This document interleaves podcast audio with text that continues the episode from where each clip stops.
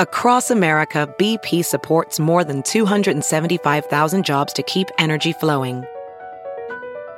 Jobs like building grid-scale solar energy in Ohio and producing gas with fewer operational emissions in Texas. It's and, not or. See what doing both means for energy nationwide at bp.com slash investing in America.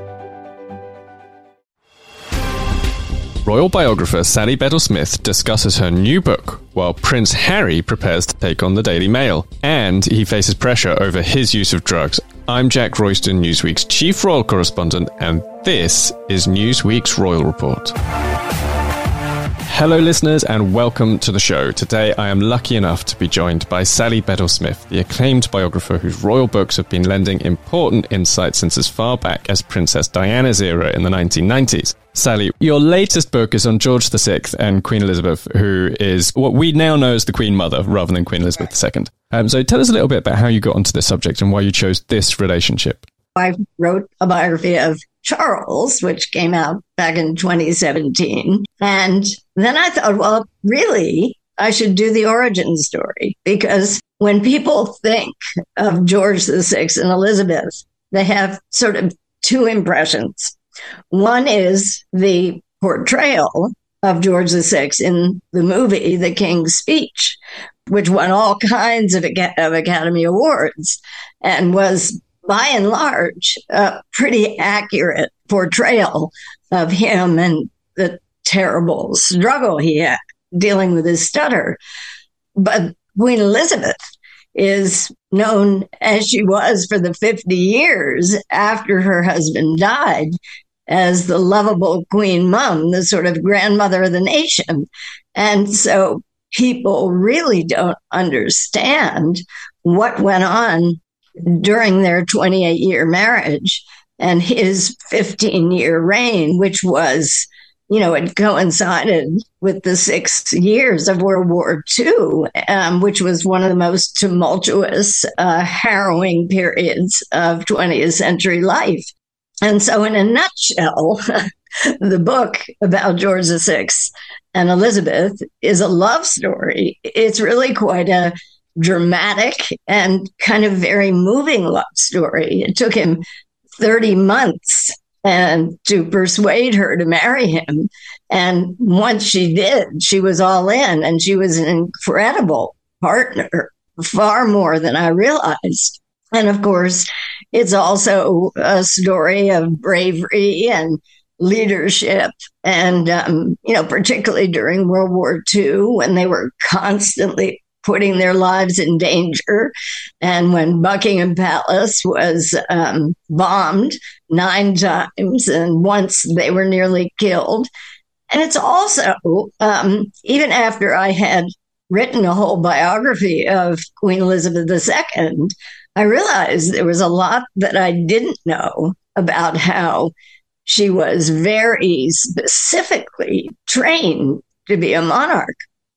And so it's all those things. And um, and it explains a lot about the dynamics of the royal family and the duties and the service and what George the Sixth and Elizabeth contributed to British society and the Commonwealth, even before he became king. And I should add that the most important piece of the book for me was that the Queen allowed me to have special access to her family's papers at the Royal Archives in Windsor Castle. You give a very vivid description of your journey into work each morning. My journey into work each morning was to climb the hundred medieval stone steps.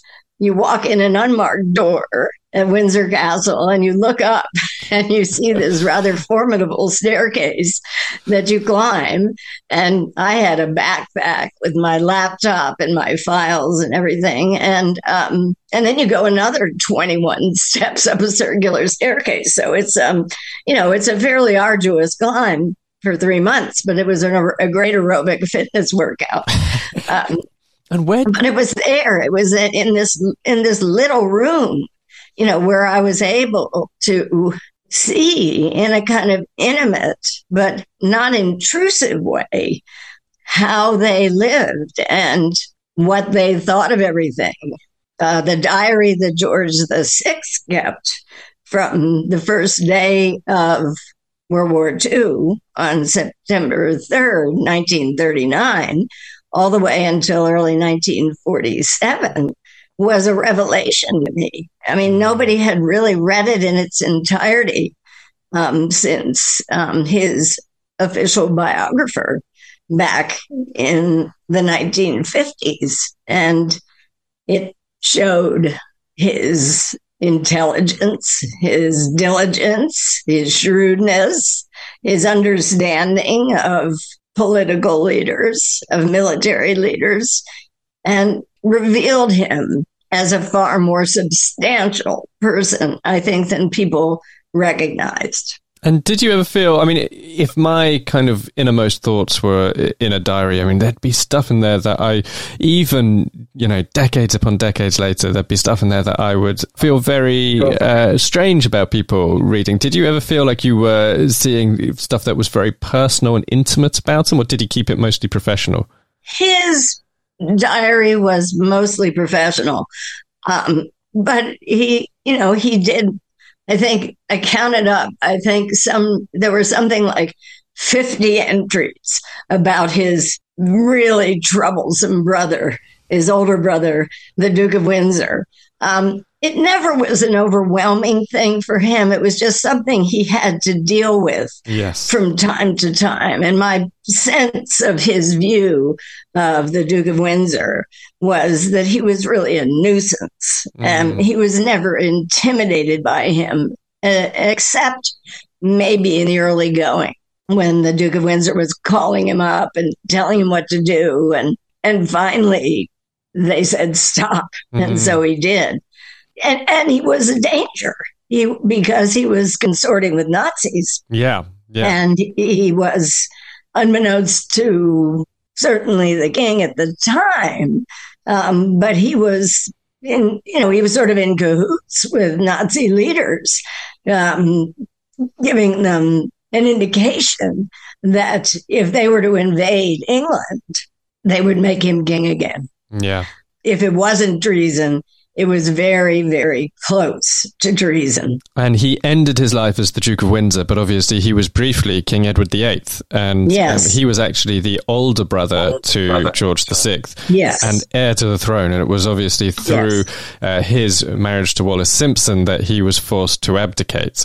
Um, right. Now... All of the, even before the abdication crisis, he was kind of going over to Germany, wasn't he? And I think he was uh, photographed with um, with Hitler, if I recall correctly. Well, no, he did that actually after he ah, became Duke of Windsor.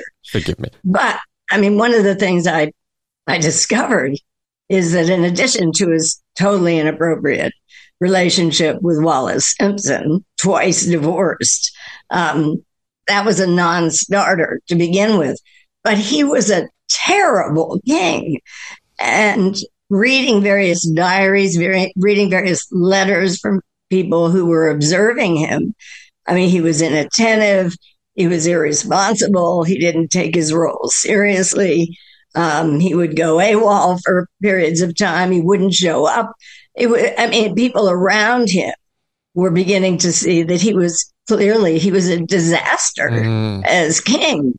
And in a way, it was sort of fortuitous that Wallis came along and he became obsessed with her and mm. determined to marry her even before he became king. Yeah, indeed. Now, obviously, this was a, a massive moment, not only in the life of George the Sixth, but because George became king, that also meant Queen Elizabeth the Second, who uh, would otherwise have been a princess like Princess Eugenie or Beatrice, was then heir right. to the throne. She would have been a minor royal. Yeah. And you describe in your book, you basically described this relationship between George the Sixth and his wife, Queen Elizabeth, the Queen Mother, as the marriage that saved the monarchy, essentially. Yes.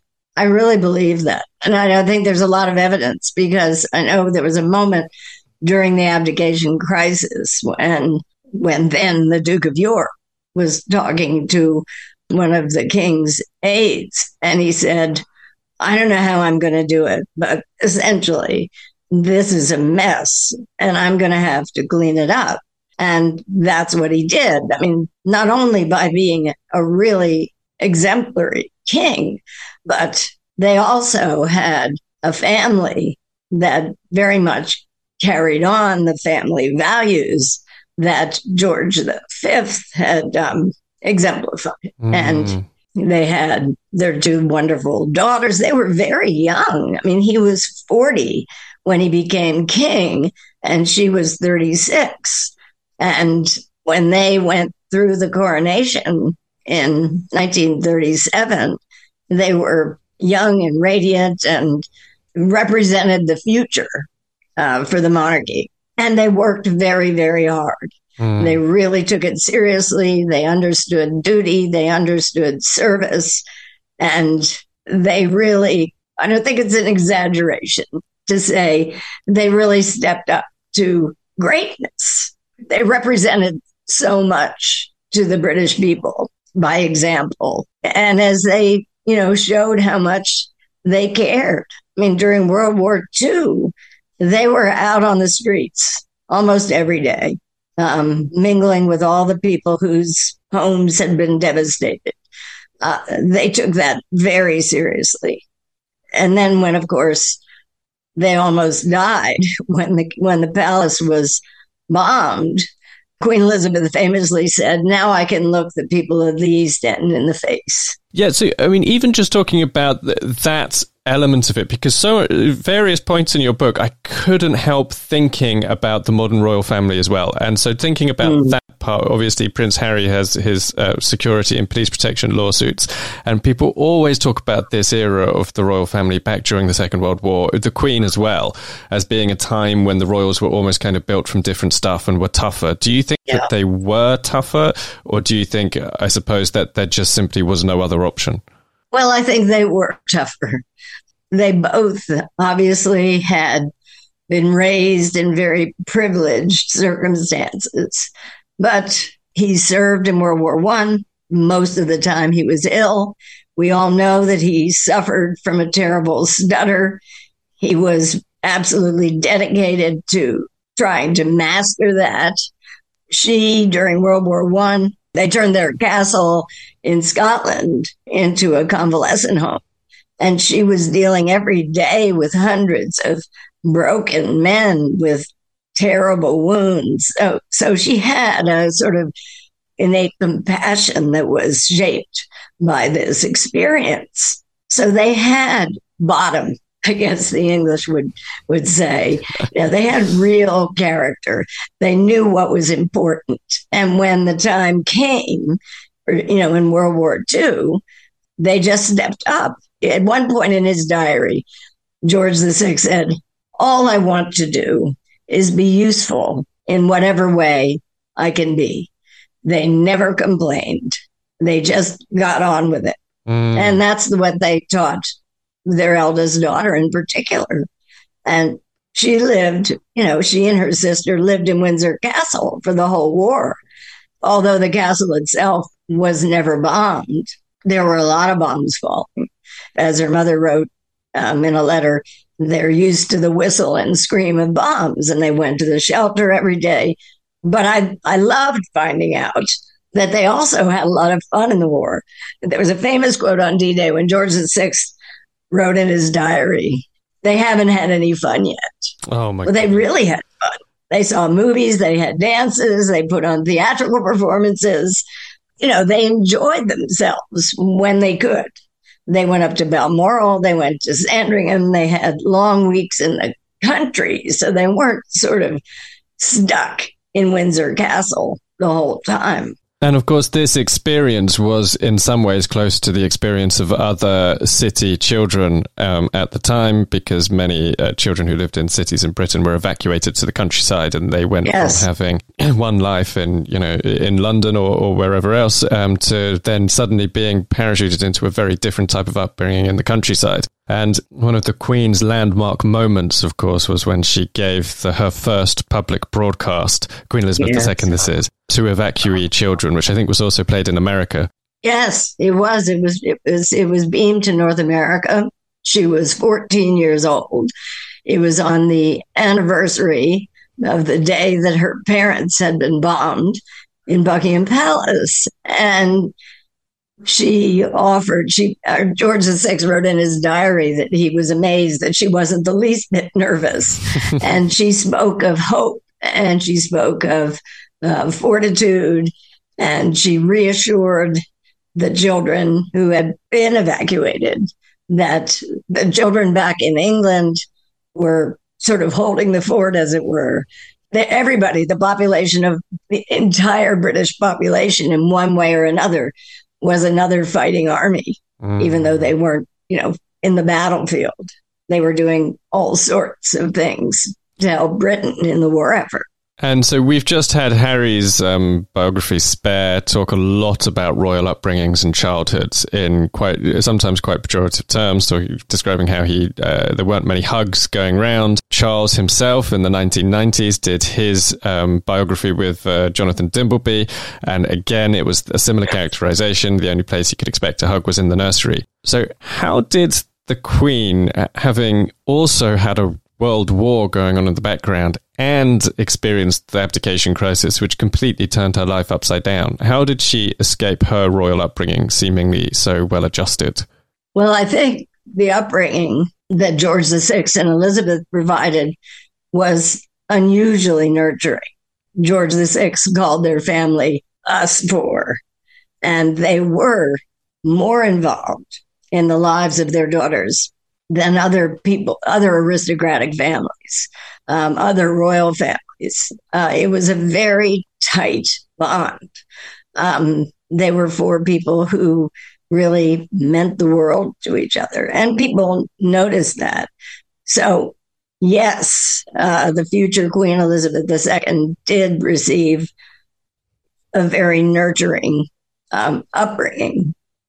And when she became queen at twenty-five, she was by nature reserved, and most of all, at that age, surrounded by all these courtiers, all the gray men, all of them judgmental. She wanted to show them that she knew what she was doing and that she could be a queen. Mm. And that meant she was a professional.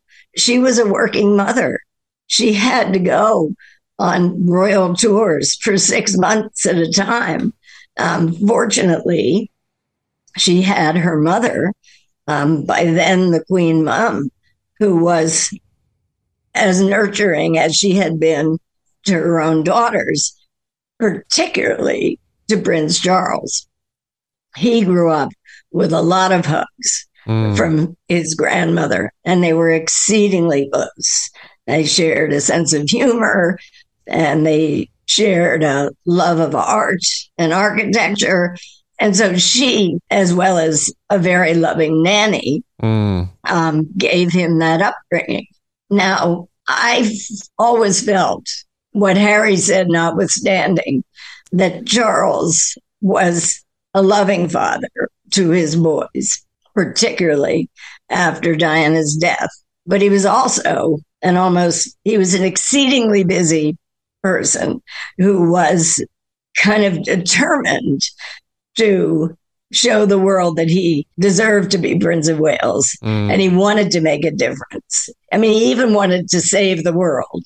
And so I think as a result, he probably didn't spend as much time with his boys as his grandfather had with his two daughters, even though he was very busy as well. So I think, I mean, Harry has his truth and his own memories, and a lot of them were traumatic because his parents' marriage was, it was a traumatic marriage.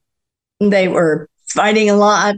They were, you know, they were just doing things um, in front of their children that I'm sure were very difficult to witness. And that obviously had a more profound impact on Harry than it seems to have had on William. And for a long time, William and Harry were very bonded by having endured that very dysfunctional marriage. And um, William, I think, partly through marrying a woman who would understand that and who would support him, and particularly support him in his role as a future king, I think that made a big difference. Mm. Harry was Harry was footloose for quite a long time. He had a lot of issues. Um, he had psychological issues. He had substance use issues. And um, he, according to his book, he wanted to get out. And what do you and think? And William was all in. William was all in, yes. And what do you think of the fact that Harry chose to make these feelings and experiences public?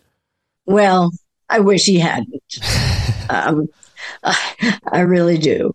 Because even though he was getting it out and having some kind of catharsis through that, I think in the process, he inflicted a lot of hurt mm. on the people who loved him.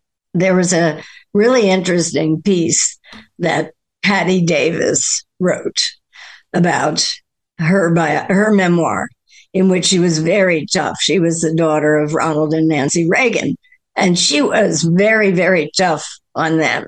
And she wrote in this essay that she later lived to regret it, and she wondered if Harry might feel the same way, because there were he said very hurtful things. Mm. I, you know, I think he could have accomplished the same thing over a series of um, therapy sessions in the in the confidential confines of his therapist's consulting room. And there is obviously the publication of a memoir in your book, uh, a different memoir, but by another member of the royal family, the Duke of Windsor, King Edward the Eighth, right. uh, the Queen's uncle. And I couldn't help being reminded of this whole business of, with Harry um, yeah. in a couple of respects, not only the publication of the memoir and the fact that the Queen Mother obviously w- wouldn't speak to the Duke of Windsor even when George the Sixth was dying. But yeah, also the fact that it all kind of came out and was happening as George was losing his health and ultimately yeah. passing away, reminded me a bit of Prince Philip. Yes, that's very, that's a very, very good observation, because the Duke of Windsor had been publishing his book in sort of dribs and drabs and excerpts in the United States in magazines. And so they were very well aware of it, but he chose to publish it in London in the autumn of nineteen fifty-one, when the king was undergoing really severe surgery. He was having his left lung removed. And the Duke of Windsor chose to come to London at that moment to publicize his book. And there was a note that uh, the king's private secretary said to her and said, would you, would you like to see the Duke of Windsor? And she said, absolutely not. And uh, he did cancel one of his, he canceled a dinner that was supposed to celebrate the publication of this book, but she would never see him again. Mm. I mean, she never saw him again after the day that he abdicated in yeah. nineteen thirty-six, nor would his mother's. Well, she saw him finally, but they would neither of them receive his wife. And on Queen Mary's part, she had promised her husband, King George the Fifth, that she would never receive Wallis. And they both felt very strongly about it, Queen Mary and Queen Elizabeth. And I think it was a reasonable approach for them to take. And I thought it was highly inappropriate for the uh, Duke of Windsor to push his book at a moment when his brother was gravely ill. And of course, a little over a year later, he would die. But the letters that the Duke of Windsor sent to his brother were sort of filled with self-pity and blame. So it was, you know, there, there were there are analogies, and mm. one does wonder why Harry didn't really think about what was going on with his grandmother and his grandfather when they did the interview with Oprah Winfrey, when his father was, you know, it was the beginning of his final illness. Mm. Do you think that his grandfather, when it, sorry, when his grandfather had been in the hospital for three weeks and was clearly very ill? Mm. And do you think that period would resonate with the Queen? I mean, obviously she was very young when it was happening. Um, do you think that that, it's obviously very difficult to say, but do you think that that uh, comparison, that analogy would have resonated with other members of the royal family? What, with, with the Duke of Windsor publishing? Compa- compared that, to Prince Harry, yes. Yeah, I mean, I don't know, but I mean, it is a, it is a legitimate comparison. The Duke of Windsor's memoir was mild by comparison, and actually parts of it are very well done, and, you know, especially about his um, upbringing. He reserved his really caustic remarks for his for his letters, and um, he said some pretty terrible things, and his letters to his brother and his mother. Now, um, thinking back again to royal upbringings, do you think there are any lessons from the passage of royal history that you've been looking at for Prince William bringing up his children? Obviously, you've got a very strange inversion of the spare heir dynamic with George and the Duke of Windsor, because obviously the spare was needed. Yes. Well, I think William and Catherine have really done a remarkably good job in preserving a zone of privacy. It was challenged at the beginning by paparazzi, and they drew a very, very strong line about what they would tolerate and what they would challenge. But, you know, I can't help thinking that Harry and Meghan are so obsessed with privacy, and they're constantly violating their own privacy with interviews and, and obviously Harry's book.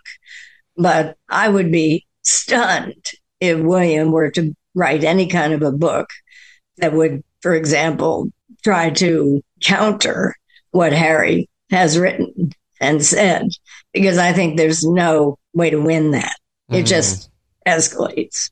But they're just, William and Kate, I think, are handling it very well. They're trying to create as normal an environment for their three children as is possible within the construct of the royal family. In a way, they remind me of George the Sixth and Elizabeth in the way they're conducting themselves, because they clearly have a very warm family. They clearly are very involved in the lives of their children. Kate alone has launched an initiative into, an ambitious initiative into early childhood development. Nobody back then really understood much of anything about how children grew up. But William and Kate are very aware of that. And they seem to be carrying everything out in a in a sensible and well-considered way. They know that George is next in line after his father, and they're beginning to expose him to public events, and also his sister, who's right behind him, and Louis. Um, the likelihood of their ever becoming monarch is fairly slim, but nevertheless, they will be part of the coronation. Uh, they were part of the Trooping the Color. I saw them in the carriage going through Horse Guards. They were at the Jubilee, the big Jubilee celebration. So they're exposing them in limited ways to their public duties. But I think most of all, I remember Prince Charles once said, we work the way monkeys work. We we imitate what our parents are doing. And in many ways, that's true. And if you have parents who are modeling well, as William and Kate are, I think that means a lot. Mm, okay. And I mean, that's what George the Sixth and Elizabeth did for their daughters. Margaret was another was another story, and you know, her life after her father's death was was not easy, and um, she was at the time the spare, and for personality reasons, for circumstances, she didn't handle it very well. That's not really in the scope of my book, but it is what happened. So, in short, if the marriage of George the Sixth and Queen Elizabeth, the Queen Mother, uh, saved the monarchy back then, where do you see the current state of the monarchy based on the marriages that form its basis today? Well, I think the King and Queen Camilla have about as solid a marriage you, as you could imagine. She is a huge support for him. He's obviously been in love with her for a very long time, and she in, in love with him. And I think she has a very important role as a sort of leavening force. She keeps his feet on the ground. And I think she is probably there to remind him that his duties are very different from what they were when he was Prince of Wales. And he could sort of wake up in the morning and say, I think I want to begin an initiative to save the red squirrels. He can't do that anymore. He has to pay attention to what the government advises him to do. He, as far as I can tell, in everything that he has done since the death of his mother, he's been very mindful of that. Mm. Um, he showed it in his initial broadcast that he gave after her death, when he actually said that I am prepared to put aside the many charities and interests that I've been involved with for all these years. And Camilla is right there by his side. And much as Queen Elizabeth was by the side of George the Sixth, uh, Queen Elizabeth was a source of strength for him, of reassurance when he was struggling uh, for, with his stutter, for example. She boosted his confidence. I think Camilla performs much the same role. And in the case of the marriage of William and, and Kate, or Catherine, as we're supposed to call her now, there is, you can see that there's a lot that they share, um, both in terms of their interests and their values. And that she, particularly having been going out with him for eight years before she became his wife, she was exposed to a lot, and she knew what she was getting into by joining the royal family. I thought one of the fascinating things about the story of George the Sixth and Elizabeth is that when he fell in love with her in the summer of nineteen twenty, she was a sort of good time girl. Um, she wasn't fast or anything like that, but she had a big embracing family. She had a lot of friends, and she had a lot of, you know, as she got a little bit older, she had a lot of freedom. And she knew from being somewhat, I mean, you know, having some approximate relationship with the royal family, she knew from that, that if she were to marry him, she would be giving up a lot of that freedom. And as it turned out, she was able to balance it all pretty well. But it took him thirty months to convince her. Two proposals that she turned down, and the third one that she accepted. And it wasn't that she didn't admire him and respect him. And eventually, I mean, I don't think she was madly in love with him, but she became deeply in love with him. And so that was the basis for a partnership that really worked. Mm-hmm. And I see William and Kate and Charles and Camilla as very strong partnerships. And on that note, please do stay with me, but we're going to take one more quick break. And before we do, a reminder to listeners to rate and review The Royal Report in Apple Podcasts or Spotify or wherever you get your favourite shows. Now, when I'm back, Prince Harry is suing the Daily Mail and its sister titles. If debit is your go-to card, Discover thinks it's time you get rewarded too. So, check out Discover Cashback Debit, a game-changing checking account with cashback on everyday debit card purchases. That's right, cashback isn't just for credit cards anymore. Whether it's a movie date, flea market find, or midday latte, you can start earning cashback. And did I mention there are no fees, period? Check out transaction eligibility and terms at discover dot com slash cashback debit. Discover Bank, member F D I C. Hey, it's Kaylee Cuoco for Priceline. Ready to go to your happy place for a happy price? Well, why didn't you say so? Just download the Priceline app right now and save up to sixty percent on hotels. So whether it's Cousin Kevin's Kazoo Concert in Kansas City, go Kevin, or Becky's Bachelorette Bash in Bermuda, you never have to miss a trip ever again. So download the Priceline app today. Your savings are waiting. Go to your happy place for a happy price. Go to your happy price, Priceline.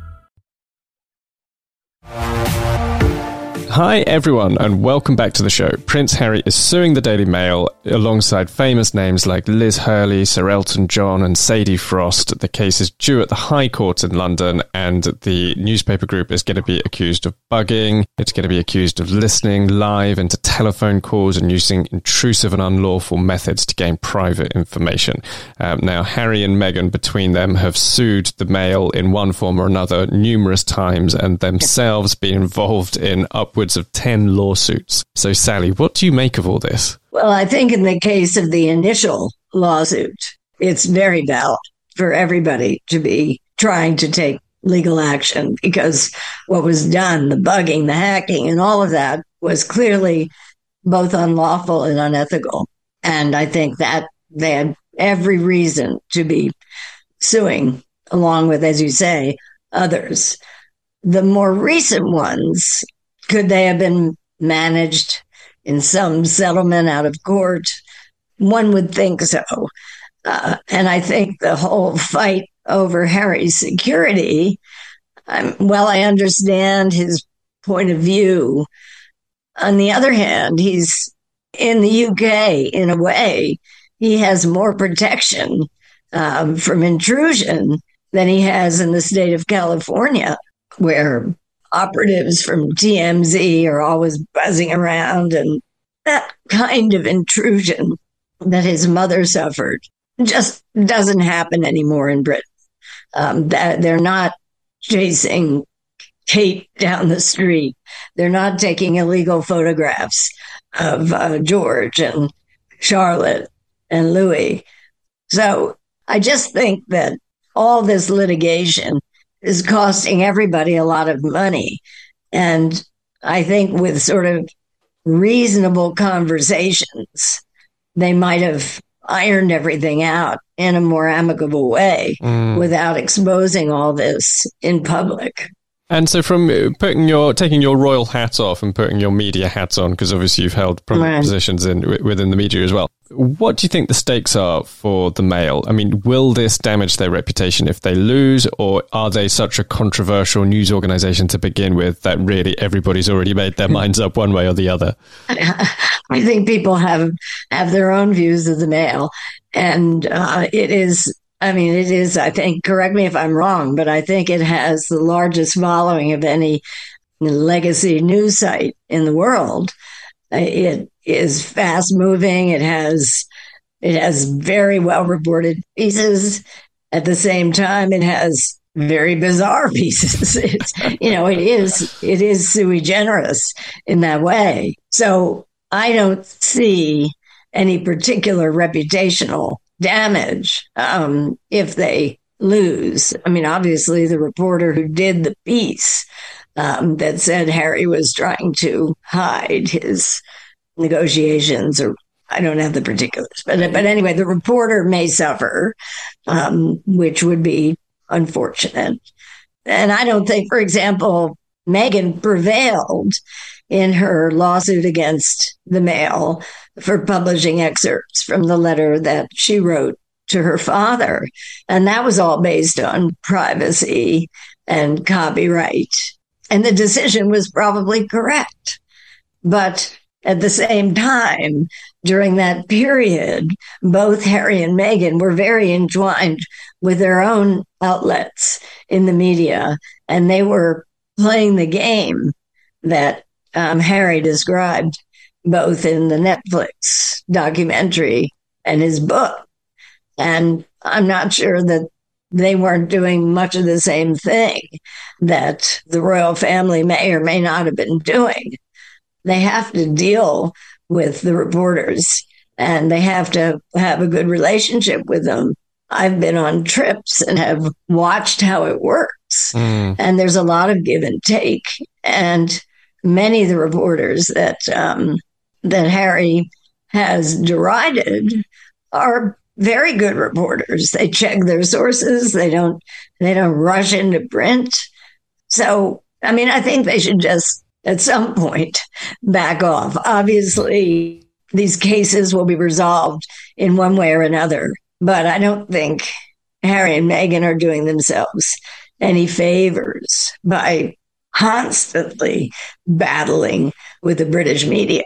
Do you think there's a bit of a law of diminishing returns in the sense that you win one case and it gets celebrated as a huge victory, but then if you fight more and more and more, do you still get the same benefit for the ones that follow?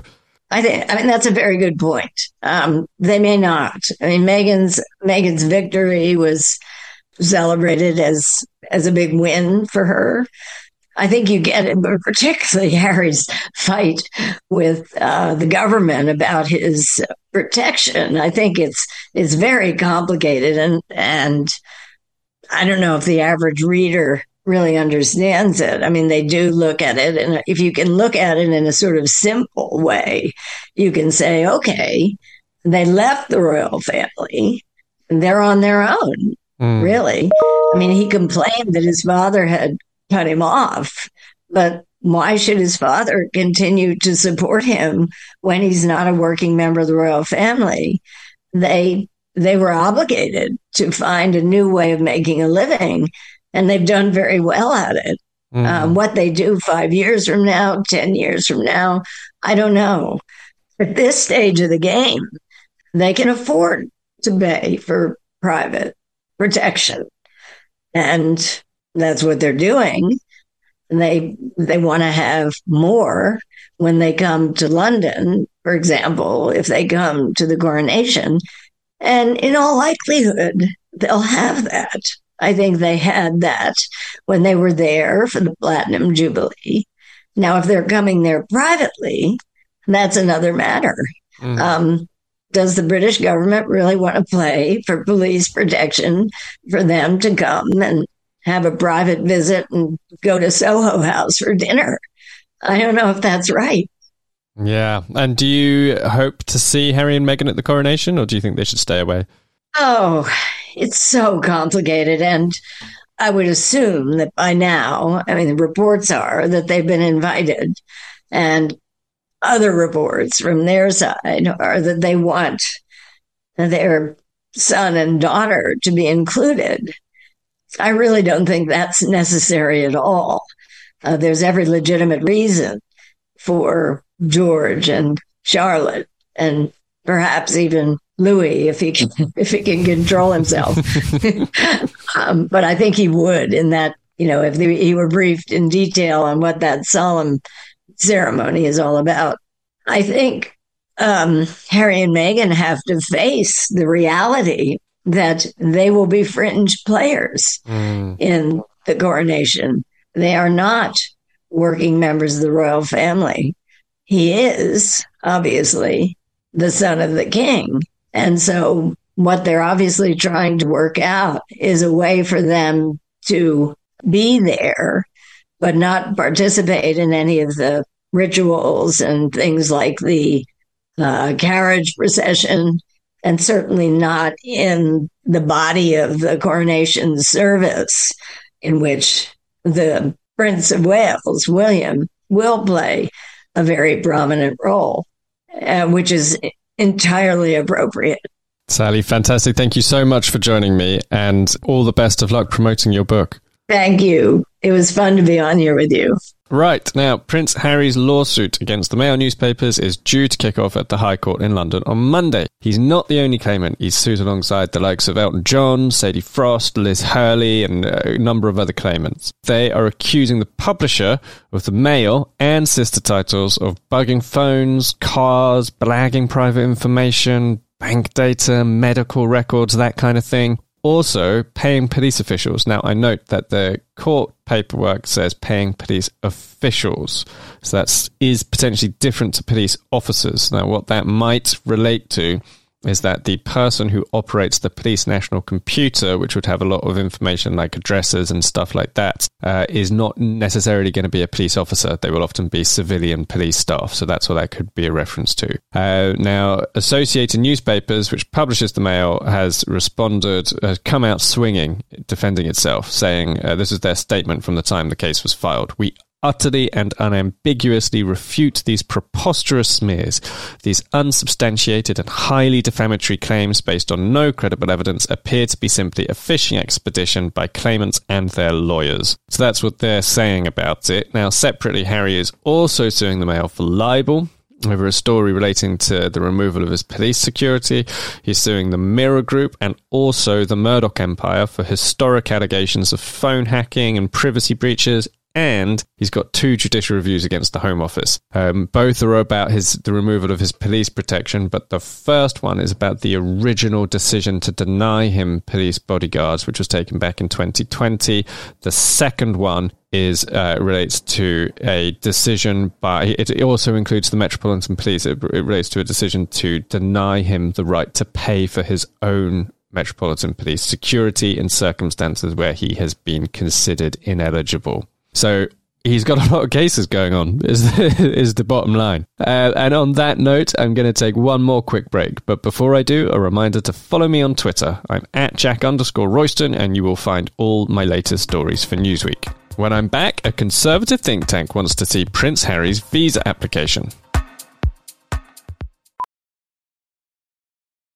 As a professional welder, Shayna Ford uses Forge F X to practice over and over, which helps her improve her skills. The more muscle memory that you have, the smoother your weld is. Learn more at meta.com slash metaverse impact.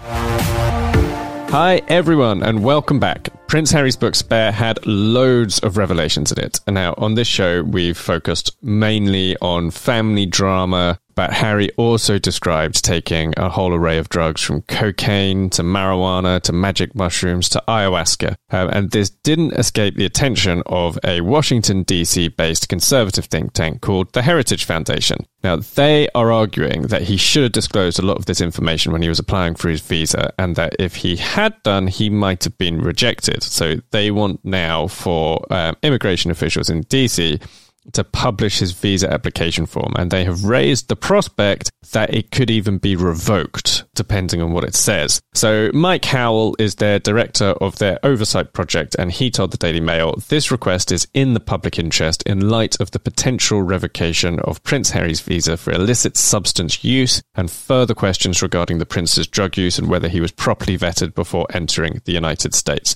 Now, it's worth stressing here that we don't actually know exactly what kind of a visa Harry was on. You know, there is an outside chance that Harry might even have been on a diplomatic visa, although it's kind of hard to see how that could be justified three years later. Um, it'd probably have been justified if he literally just flew into the country really quickly without having had time to arrange anything, which does sound like what happened. You know, Harry and Meghan moved to America very quickly. They'd been staying in Canada um, since November. And then COVID was coming in, basically lockdown was imminent, and they just basically dropped everything and ran. Uh, very few people knew that they'd done it. Tyler Perry was one of the people who did. He he allowed them to stay in his mansion because they didn't have anywhere to stay. Um, even the royal family didn't actually know that they were in America for six weeks. So this is what Harry told their Netflix show, Harry and Meghan. He said he, he revealed that actually nobody knew. And, you know, you might remember, if you've seen the docuseries, you might remember these like little video clips of them just kind of relaxing in Tyler Perry's mansion and in the grounds of his estate, um, having a lovely time uh, with the world blissfully unaware that they were there. Needless to say, whatever visa Harry is on, the Heritage Foundation want the application form published, and they are waving around the prospect of him effectively being kicked out of America if if the answers that he gave to the questions he was asked don't add up with what's in Spare. So I've spoken to lawyers about this, and the impression I'm getting is it's very unlikely that Homeland Security will actually get tough with Harry on this issue. They don't tend to get aggressive about visas that have already been granted unless there's some kind of an arrest or a criminal charge or some other legal process is initiated. So For Harry, I guess he can probably just ignore it and the story will burn itself out, um, probably quite quickly too, because I don't really see where else it goes from here. I think right now immigration officials are just saying no, they don't do that. Uh, visa applications are private. Um, so I don't see, uh, yeah, I don't see how the Heritage Foundation can take this anywhere else. But it did make me think one thing, though, which is that this is the kind of hostility that people tend to associate with Britain's reaction to Harry and Meghan, not America's. So uh, let's say, for example, a British think tank had done this while the Sussexes were still working royals and living in Britain. I can't help thinking that it would have been used as an example of why Harry and Meghan had to leave Britain. So part of their story over the past few months has been about the way uh, America's reaction to them has started to morph into something closer to Britain's reaction. Regular listeners to the show would have heard me talk about this before. You know, obviously America was hugely positive about them for months and months and months. Actually, I feel like it was mainly after Spare, but to some extent after their Netflix show in December, um, but certainly after Harry's memoir was released in January, um, there's been a big swing in the opinion polls against Harry and Meghan, and they are now in their net approval ratings, both in negative numbers. So, you know, it's not the same as the way they were viewed in Britain when they were working royals. There are differences, but they're actually less popular in America now than they were in Britain in twenty nineteen. So this all basically feeds into the debate about whether they had to leave Britain or whether they chose to leave Britain. By the way, if they did choose, I totally understand that, and I get it. You know, they weren't enjoying the monarchy, um, and Prince Harry, by the sound of it, had not been enjoying the monarchy for many, many years. So I'm fine with them choosing to leave. I actually think that leaving Britain was the right thing for Harry. But the point is that they have said they had to leave. And so it's valid to consider whether that is actually true. Was Britain in twenty nineteen genuinely inhospitable to Harry and Meghan? Because if it was, I mean, they were much more popular in Britain at the time than they are in America right now. And now you have a conservative think tank actively trying to get Harry's visa revoked, which potentially might lead to him getting kicked out of the country if he couldn't fight back against it. So if Britain was inhospitable in twenty nineteen, then where does that leave them in America today? Look, I kind of think that Harry and Meghan are fine to say that they weren't enjoying it in Britain. They are absolutely fine to say that they couldn't handle being working royals anymore. They couldn't handle their life in the monarchy and their life in the palace. But I do think that there is a, a valid pushback. I'm not saying it completely undermines their entire argument, but there is a valid pushback purely in terms of the fact that in Britain, in November twenty nineteen, a majority of the British public liked Meghan, according to YouGov polling. November twenty nineteen, more than fifty percent of the country liked Meghan, and she was deep into positive numbers in her net approval rating, something like plus twenty. In America now, she both of them are minus numbers, um, and that month, November twenty nineteen, was the month they first left for Canada. Um, the next set of polling after that point was January twenty twenty. That was after they announced they were quitting, and that was the first time that they started to crash in their public approval rating in Britain. So just one thought about the specific way that they've described their journey from Britain to America, and I will just stress one more time, I am completely fine if they chose to leave. Of course, they have every right to choose to leave. I'm completely comfortable with that. I just think it is worth considering the other side of the story, which is that a lot of people in Britain love them. And that is it for this episode of The Royal Report. Be sure to join me every week when I visit the latest royal headlines, embark on some royal deep dives, and riff on all things royal. Until next time, I'm Jack Royston. Thanks for listening, and a curtsy to you all.